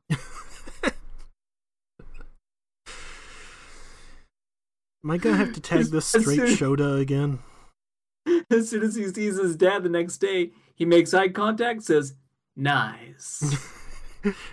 Just gives him a little thumbs up at the breakfast table. Bullseye. So, Jesus Christ, this fucking kid. By the way, ah, is you get along great with Janken Boy, probably. They're both freaks. They deserve each other. Yeah, probably. Resurrect the Three Stooges. It's Janken Boy, Safari Kid, and Shigechi. Oh no. it's the most unappealing thing you've ever said. Rohan and Shemp. Now Rohan would be like whoever the stuck-up rich person is in each of the shorts. Like it would always be him playing like some aristocrat that they have to show up. I'm just imagining more of Rohan's inner dialogue, but it's just the sight of Janken Boy, Shigechi, and Safari Kid walking down the street at him, and his internal dialogue is just screaming. Mhm. Uh, so we uh we have him over here, Kira saying Josuke's and uh, and Jotaro's name, uh, saying that they're responsible for his current predicament, though, which I feel is going to be a very important thing. Yep. So, uh, but the next day, uh, Josuke bumps into the alien again, and that's when we get the bit with him going like, "Oh, I brainwashed this woman into thinking that I'm his son, her son. I'm somebody's son." Everybody is somebody's son. Yeah. Uh, and then so, but she sort of like pulls Josuke aside. It's just like, I really hope that you are not like listening to anything that my deadbeat son has to say. Like he tried to convince everyone he was an alien in his last school, and he got kicked the fuck out of there. We had to I- move towns. I don't know that he got kicked out. I think they just moved. Why are you like this? Poor Mikitaka. He just wants to be an alien. Want to email us about Shigechi being autistic? Let me tell you about my boy Mikitaka. Also, There is no school system at this point in the 90s that knows how to deal with him. I think at this point, um, this reinforces my belief that they just accidentally made the episode too long. Because here, halfway through this episode, you just get the to be continued, like would normally be at the end. I love it. I just saw that. I was like, okay, I guess this episode's done. yeah. God. Look, you. There's a lot about Mikitaka that I would say you should not cut. I kind of feel they already cut too much of it, and if they left all the things that in the last episode we established they removed from the manga, you might have been able to fill, fill two episodes. Yeah, maybe. So, uh, but uh, we now cut to a bus that Josuke is getting on. Rohan happens to be on the bus. Uh, just looks Josuke dead in the eye and is like, "Sit, motherfucker." He tells Josuke about the damage that his house sustained. uh, which included like what two million yen worth of furniture, exactly like the furniture used in the movie Pretty Woman. Yes, Oh, Rohan, of course, loves pretty. Of course, he does. and in Of that course. in that uh, to be continued part right before the end, it has the narrator saying, um, "Rohan's house suffered seven million yen in fire damages. Josuke didn't lose anything." But um, but Yep, that's basically it. Uh, yeah. So like they're they're driving through this tunnel, and Rohan's looking out the window, and he sees like a door leading into a home, and then through a window, what appears to be the new Kira, uh, chopping off his not wife's hand. Mm-hmm.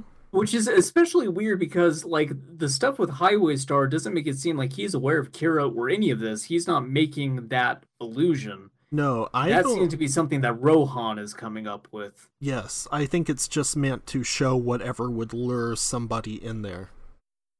Okay, that makes sense. Uh, although it's still weird that he would see like new Kira. Yeah. I don't know. Yeah, There's still. a I also thought that was for- weird, but Yeah, it should have been David Bowie Kira, and that would have lured him in. yeah. Well, probably not because he knows he changed his appearance, and so then he would see that and be like, "Oh, it must be an illusion." Hmm. Yeah, I guess so. That's weird. It But it is weird doesn't that work looks out the way exactly it should, like but also. new Kira. Yeah. So, uh, he tries to convince Josuke what's going on, and Josuke is just like, Josuke, who believed in a space alien and has seen some weird shit, is just like, an illusion in a tunnel? I mean, Fuck off. it is coming from Rohan, who he's just Yeah. indirectly responsible for burning his house down. So Still, though, I kind of feel like he should have entertained it a little bit more than he did. yeah, Uh, but yeah, Rohan can't convince him to come with him to check it out later on. Uh, Rohan also has a sick hog now. sure. Uh, but he goes through the tunnel. He doesn't see anything until he puts his hand on the side of the tunnel and then kind of falls into the room from before. And he starts like hearing something coming at him, but he sees nothing, so he decides to like bounce out of there. Uh, and he pops a wheelie while he's getting the hell out. Sure. Yeah, Rohan's a cool guy. Uh huh. Nobody's cooler than Rohan. Literally no one. Uh, then like four disembodied feet are coming after him. I really like the sound that this stand makes. Hell yeah. as chasing dudes. Yep. Uh, but he swerves to like avoid an oncoming truck, and the feet like catch up to him, and they start like sucking his nutrients out, and like you see his skull and everything, which is dope. Yeah. I love how many times they say the word nutrients in these episodes. Oh yeah, no. I also just the amount of feet that are on Rohan's body. Uh, special special guest director Quentin Tarantino on the Oh. Highway Star. It's about time. Uh, so, uh, they also start forming into a body, and this stand looks awesome. It's yes. like some weird quilt pattern going on. I love it. Yeah. Again, though, very similar to the pattern on Guido Mista from Part 5. I, at this point, I- Araki was figuring it out. Yeah, the same sort of eyes too. Uh, yeah, yeah. Uh, like, E- Echoes Act 3 also has those kinds of eyes. Yeah, I like them. I, I think it's a cool look. Mhm. Um, something very ins like very insectoid about it. It's Yeah. I like it. So, uh, Josuke's also well. So he uses Heaven's Door. That's how he finds out its name is Highway Star. And once it enters the room, uh, once someone enters the room, it will chase them down and suck their nutrients until they die. Uh, and then Josuke shows up and he's just like, uh, "My name's Josuke, and I'm dumb. I showed up anyway." hmm Also, of note, uh, Highway Star can chase you up to, what, like 60, 60 kilometers per hour? Yeah. Not that fast, really. Uh, how much is that? Is that like uh 40 miles an hour? Sure. I don't look. I'll believe anything you tell me when it comes to kilometers. I think that's right because I think kilometers. It's like I I can look. Let me type in 60 kilometers to miles. Uh, well, I put an M and that made it. Yeah, 37 miles per hour. Yeah, okay, close. but how much is but how much is that in 1990s speed? Uh, 1990s inflation. Ah, boy, this is this is giving me results from dollartimes.com, uh, Investo- we don't want that. We want. Investopedia. That's mm, Oh, well, here's it's close. Convert units. This is worthless. I don't know. Okay. Well, if they go bel- below 35 miles an hour, they blow up. Right? That's how the, this works. Yeah. That's the scenario we're going with. I I heard a really good joke the other day. Okay, Uh, tell me the uh, joke. I love here's, jokes. here's the joke. Heads up, it's uh Can't, what's- what- wait. what some might call tasteless, but here it goes. uh, you remember uh, Rock of Love with Bret Michaels? Sure. Uh, the the next season of Rock of Love is going to be on his tour bus. If the bus goes below 60 miles an hour, everyone gets AIDS.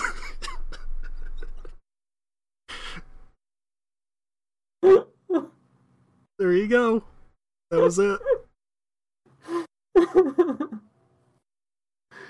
this is a tasteful podcast, I'll have you know, where we make fun of fictional children for their Uh-huh. looks. Well,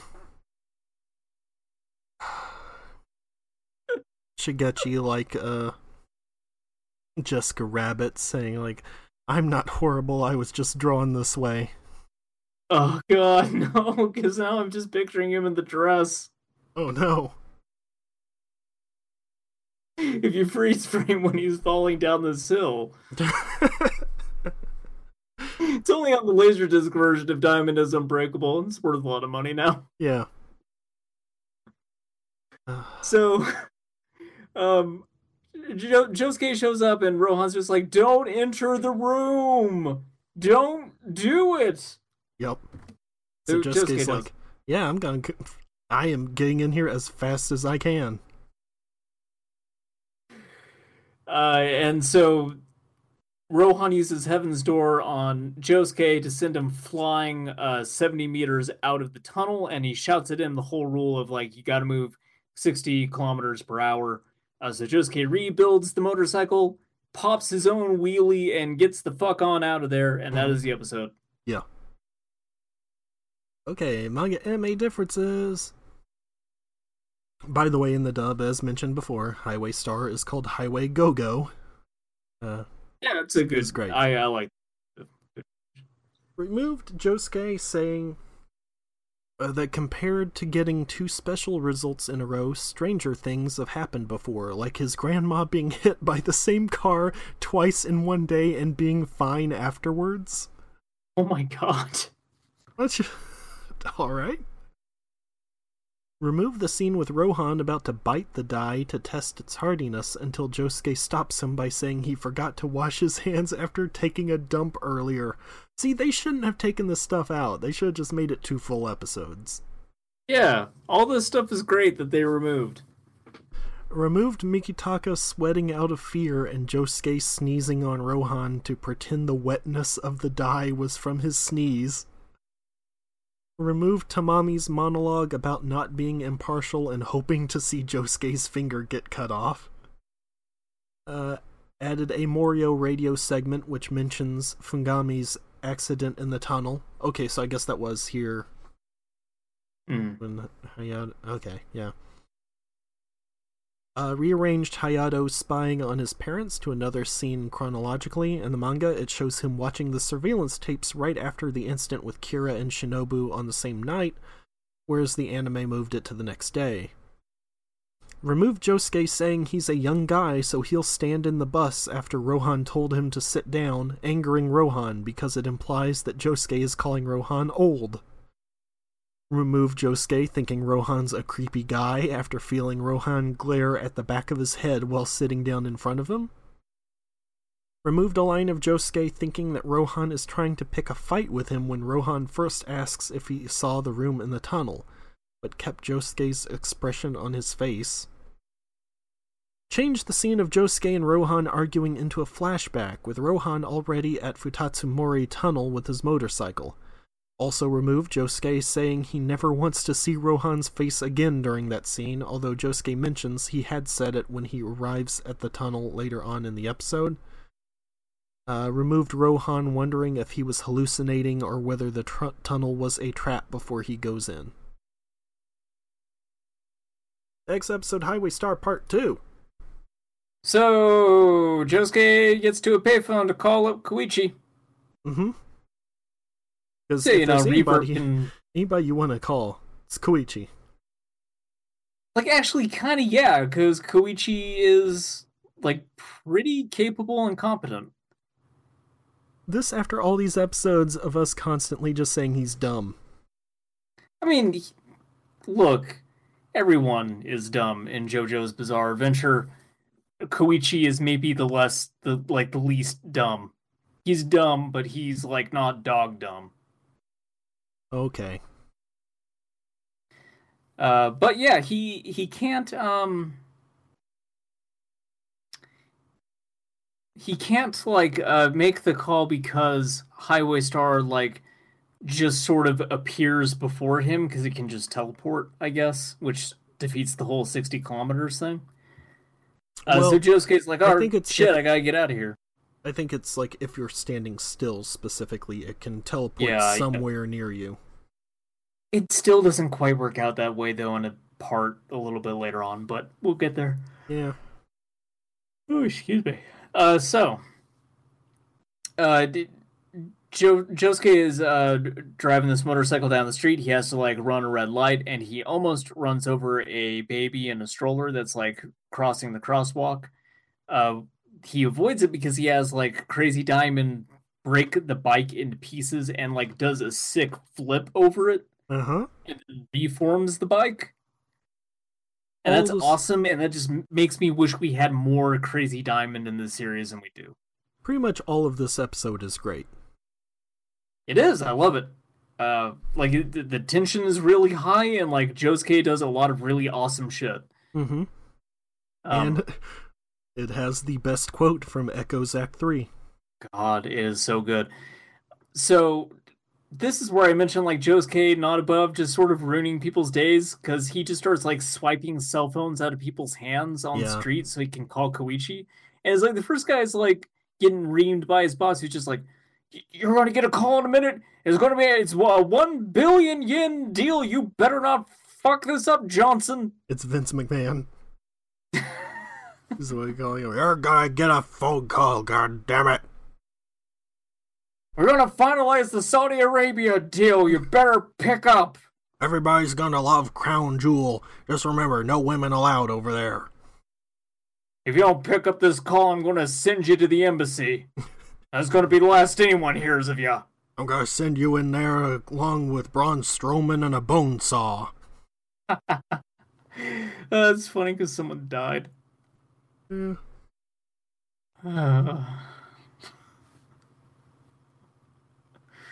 I I mean, Saudi Arabia. you know, when the So- Saudi Arabia thing happened, I kind of thought about making a joke like, I wonder if uh, Roman Reigns is making up the leukemia thing just so he doesn't get killed in an embassy. And then I thought maybe I Oh, shouldn't fuck. make that joke right now.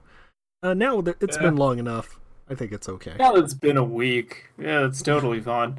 It's been longer. Yeah, for for what it's worth, I also heard like John Cena and a lot of them were pissed off that they had to go over there. So Eh, maybe.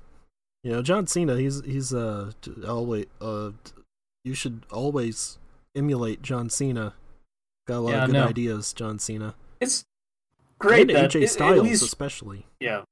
Look, at least from what I heard, he wasn't happy about it. I don't know if that's actually the case. If it is, if it isn't, it's a bummer he had to go out there and basically be like, oh boy, it's great to be in Saudi Arabia, a country where you don't kill people for having different opinions. Uh huh. I I mean, they did the Saudi Arabia thing before, and it didn't get a great No, I- reaction then. I thought it was after. Like a week No, after. No, this is Uh, the second Saudi Arabia show. Oh God. They did one a few months ago. It was uh Well, great. because they called it the greatest Royal Rumble, basically burying the actual Royal Rumble in a weird way. It was because of that that later they had the all women show, like to kind of try to make up for it. Uh, Vince in his office just to go on the phone being like, "Well, the em- the embassy thing was kind of like a Royal Rumble. Well, if you if you think about it, yeah, so so then they had this other this crown jewel thing scheduled, and then that's when all the embassy stuff happened, and so it, it, it's somehow even worse now. Uh, Look, if Vince McMahon could make thirty dollars by personally cutting up a journalist's body, he would probably do it. I don't even think I think you do it for half as much. Frankly, Yeah, maybe. why would you need the news for entertainment? The WWE network's got it all. Look, Yep. I got a bone saw. Yep, specific. All right, so we should probably mention what that's in reference to. It was um apparently at one point Vince McMahon was on a plane and he asked, what was it, David Arquette? I think Sure, is like that who he's talking to? of course David Arquette was on a plane with Vince McMahon. Like, yeah, it was it was him. Vince McMahon. Sorry. Anyway, yeah, I want to dip, dip this Vince McMahon into a nice curry. I'm five hours past when I would go to bed at this point, so Well, anyway. So he was on a plane. I, I think it was David Arquette because I believe this was. Oh no, it, it would have to have been fairly recently because I think it was talking about the WWE network. But he asked uh, what he was doing is like, I'm watching a movie. And Vince is like, Movie? Why would you need to watch movie? You just got the WWE network. We've got everything on it. We've got comedy, we've got action. That's all you need. And we got movies. You ever actually hear of the. Leprechaun? That's right. You ever heard of whatever that Christmas movie was with The Miz and Paige? I no, I actually haven't, and I was probably better off before I knew that was a thing. So that's Well, look- great.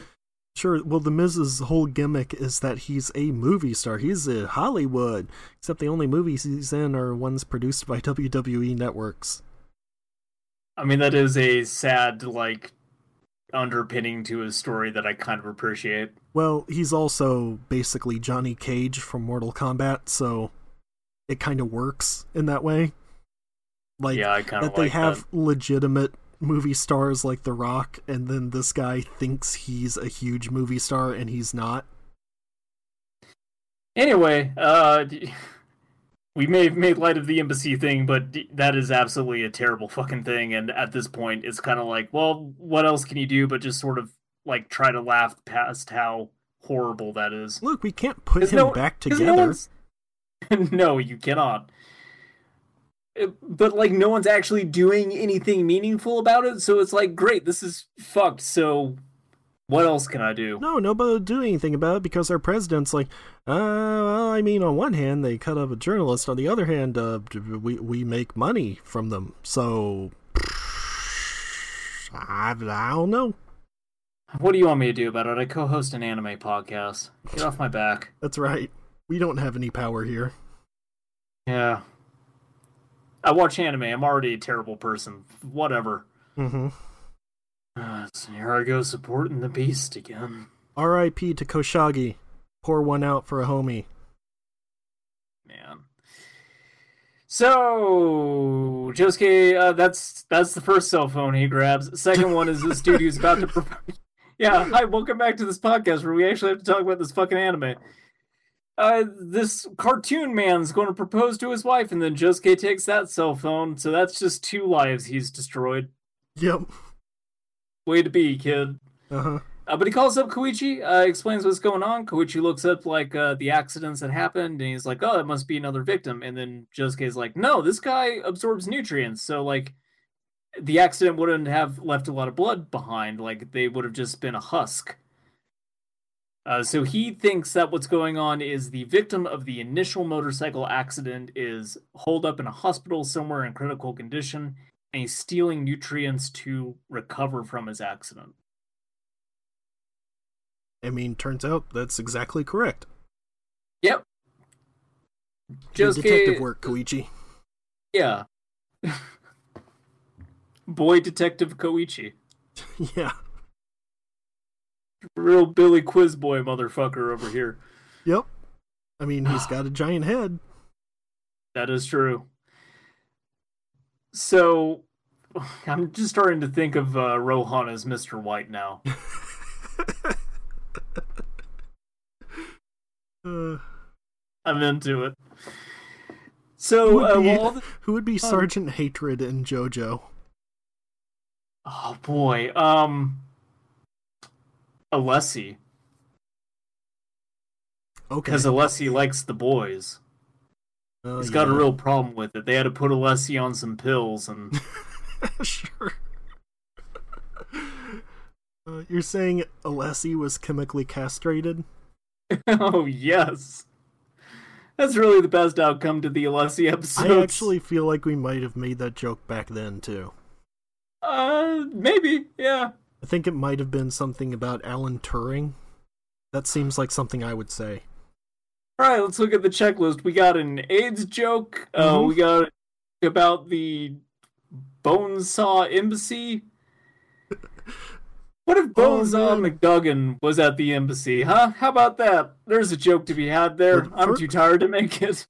You're also so tired you're confusing Hacksaw Jim Duggan, who is a, real Whatever. wrestler, Hack- with with Bonesaw McGraw, who was a Macho Man in Spider Man. Remember, Bonesaw's coming. You're, Everything is terrible. Everything is so fucking terrible. I had to watch this fucking Janken boy throw fists with Rohan for half an hour. A man died. We made an AIDS joke. We made fun of a cartoon boy with autism. Everything's terrible. yeah. But And look, here it's- we sit atop asshole mountain with our fucking scepters in our mouths.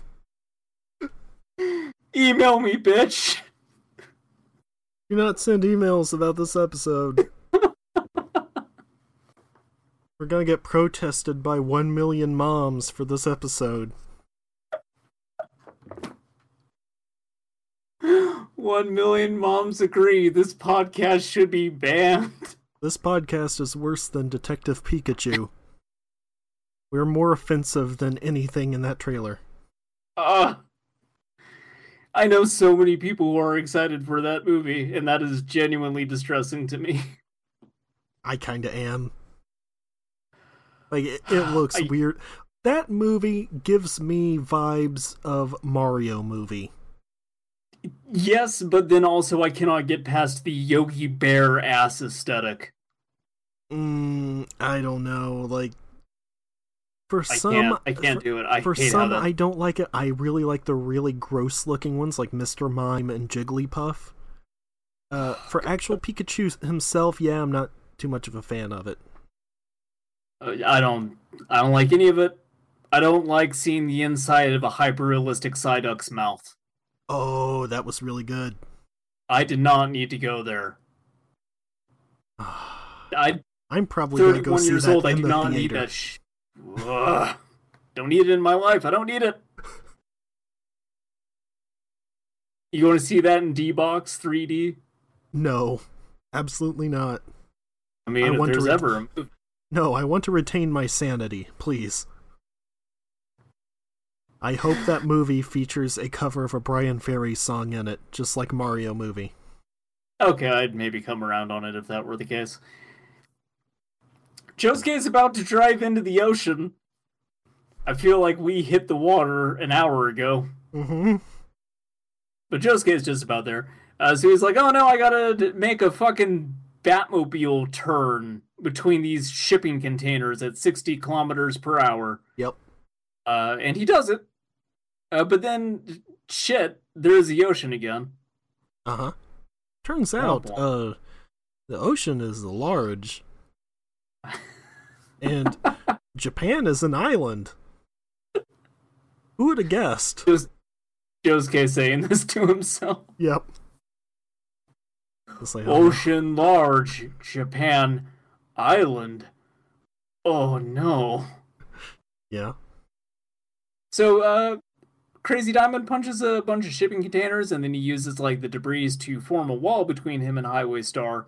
So, this is where like Highway Star could just teleport to the other side of this barrier that he made, but it doesn't do that. It like keeps sniffing with its toes and then reforms and then is like crawling up the barrier. Yeah. And Josuke uses this to take the the bike and he goes through like a like a drain. Uh they, they call it something. Oh, what is it called? I don't know. A a culvert. Oh, a culvert. Yeah, sure. Culvert, yeah. Uh so he starts riding down that, but then like the bike is running out of gas. Mm-hmm. And so then this is weird because he's just like, oh, bike's running out of gas. That's not a problem. I'm fine with this. I'm fine with everything. I was gonna launch into the air, just gonna fly through the air. This is fine. It's fine. Everything's fine. Love it. Just torpedoing through the sky, completely still bodied, just going like, not a problem. This is like the fucking Homer's Pig segment. Like Josuke's just a little airborne, but it's still good. It's still good. Uh, but there's like a car that's What? parked and he's about to hit it, so he no, I'm just moving on. Okay. So Look, we need to Uh, end he- this. yeah, he flies into the car, uh, feet coming, crazy diamond coming. Uh, just gets coming. out of the car. Feet coming. Just gets out of the car. Uh, he traps the feet inside of the car. Then he punches a hole in the gas tank and fills up his motorcycle with the gas. Everything's going Josuke's way except for the fact that he's now lost. Yeah. Kind of a Oops. problem. Uh oh. Doesn't even know how he ended up at the ocean. Uh, but yeah, this is when like Koichi's at the hospital and he's like trying to find the victim of the bike crash, and like this lady behind the counter is like visiting hours are closed. Also, you're short and you look dumb, and I hate everything about you. She's very rude. Yeah. I mean, whatever Uh, happened some- to bedside manner, am I right? Some might call this woman a hoe and maybe a beach. Maybe. that person might be Reverb Act 3. Who pops out and just says, "Okay, master, let's kill the hoe." Each. Yep. This is the single greatest line in any episode of JoJo's Bizarre Adventure, and I refuse to believe that anything anyone says after this tops it. Yep. See, I, I told you. Reverb's great. This is God, I fucking love this. And so like he uses his power to like cr- basically creates a distractions like toppling toppling a bunch of expensive jars of something over and the nurse has to like hold them up. And then Koichi's just like I don't know. I guess I could help you out, but uh, you know, maybe you should help me first. Tell me uh, where this room is that I'm looking for. Uh, Mm-hmm. I got Super Saiyan hair now, so I guess I'm just an asshole all the time. But look, she was rude first. Yeah, no, she deserves all of this. Uh, but she tells him, and then Josuke just fucking drives into the door. Yep, just smashes through the front door. yeah, just drives through. It's just like, hey, Koichi, where am I going? Is a r- room 525. Go! Okay, cool, thanks. We're going in the elevator.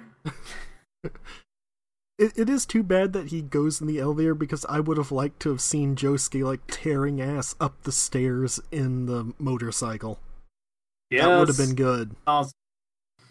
Uh, but he's in the elevator, and feet start pushing through the elevator, and uh, Koichi uses Act 3 to like pin them down, uh, but more of them head through some vents.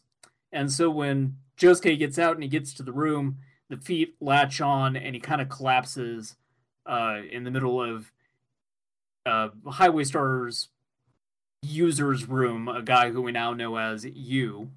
Yuya. Yep. Yeah. Who is the dopest looking character His uh HS Guys, tattoo on his chin is very stupid. Yes, it is, and I love it. Hmm. But he's just like surrounded by like a posse of women. Yeah.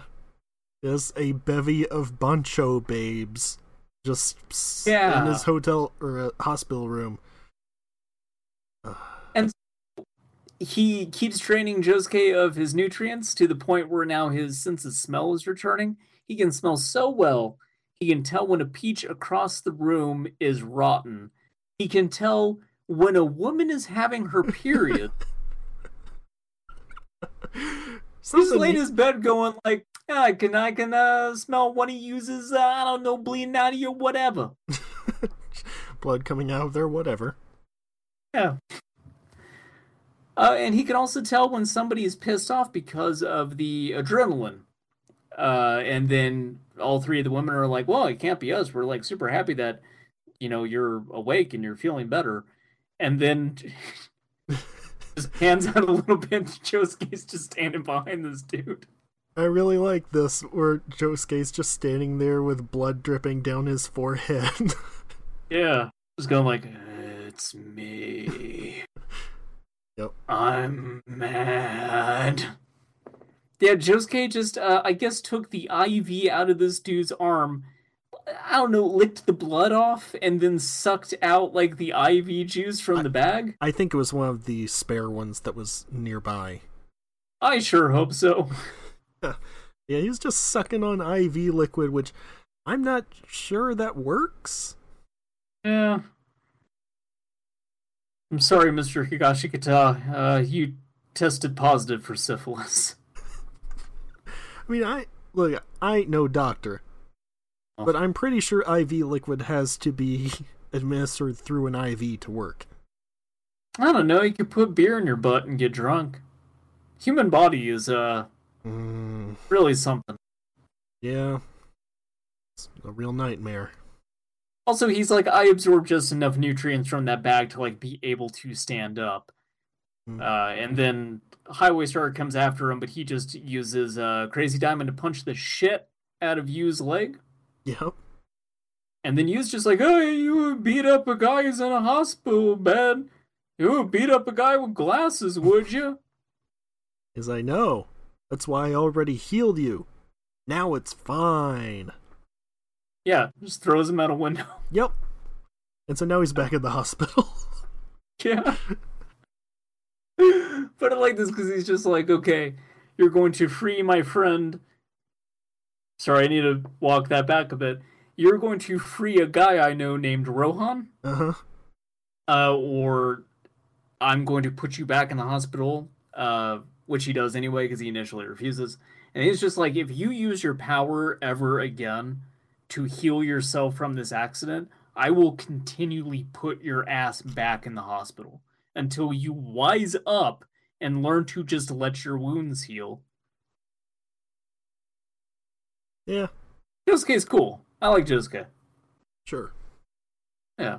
So, uh, Rohan is, uh, he's getting up. Uh, he's still mad though. Mm-hmm. I mean, Uh, if Josuke had just listened to him to begin with. Yes. Yeah, I suppose. Uh, and then, uh, you know, Koichi took his dog for a walk, and, uh, there's a cat in Kira's house. Yeah, uh, Kira's wife goes to the basement and sees a cat in the basement. That's the end. And yes, Koichi takes his dog for a walk. I don't know why Yeah. it mentions that, but okay. That's it. Manga anime differences. Removed Josuke saying he sucks at math and shortened his calculations to determine the distance he'll be from Highway Star. Uh, Also- maybe this is why I find him to be such a relatable character. Yeah, maybe. Also moved his calculations to be after Highway Star catches up to him at the payphone rather than before. Uh, changed Koichi's hair to what they're like in his fight against Sheer Heart Attack. Removed the Adidas brand logo from Koichi's clothes. Removed Koichi's family members saying they're using the restroom and telling Koichi to pick up the phone, with Koichi complaining that they just told him to walk the dog. Okay, so I guess that's why it meant. So they took out that, but then still have him walking the dog at the end. Some weird, um, weird things that they're removing from this batch of episodes, considering some of the stuff they leave in too. Yeah. Uh, removed. Well, I'm, I guess maybe because of the way all of these are mingled together. Like that's why. Like maybe they had a set amount of episodes that they had to stick to. I don't know. Yeah, Um, may- There might have been something as far as like your episode order is just this amount. You need to figure out how to make it work. Mm mhm. Remove the panels of Koichi asking if Josuke can head towards his house. Josuke replies back he can't pull a U turn at 60 kilometers an hour because he'll crash, and he doesn't know the streets around him very well either. Sorry, quick question. So, let's say that they did. Let's say they had a certain number of episodes to work from. What was so important about the Janken boy that if they had to cut something, they couldn't just be like, we could just abort this entire episode? I bet there are some real freaks out there that love Janken Boy, Uh, and they would have been mad if he had been taken out. Janken boy or riot. Whatever. Like those people, if if they're out there, they're not. They don't count as humans. They write for the JoJo's Wikia. Clearly, because that's the only goddamn episode with pseudo notes. Yep.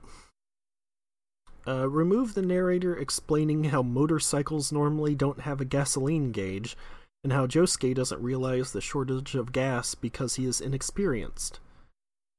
Remove the nurse. JoJo's bit narrator thing, just explaining how a motorcycle works. yeah, there has been a lot of that lately, like in part four. Yeah.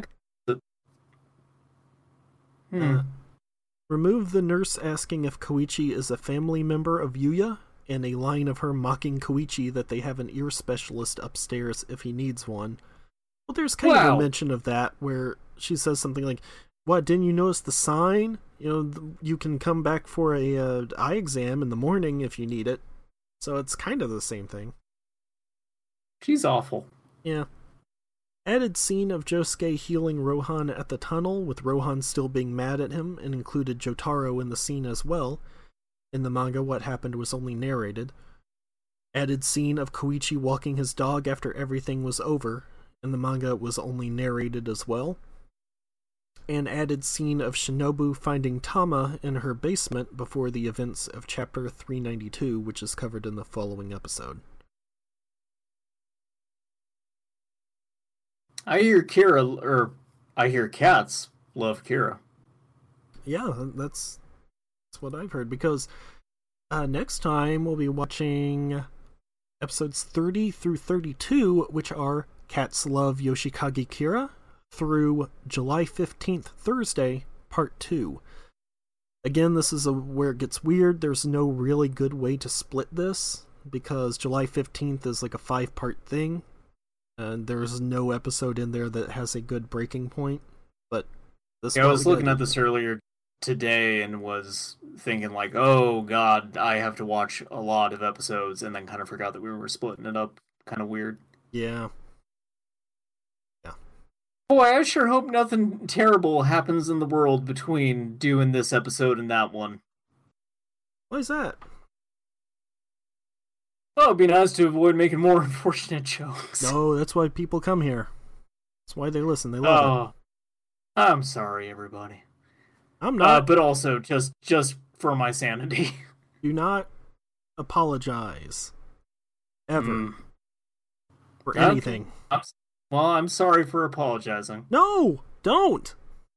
Oh, all right. Sorry. Jeez. No, stop. I. J- Stop doing. Uh, okay. God. this is all right. over. Sorry.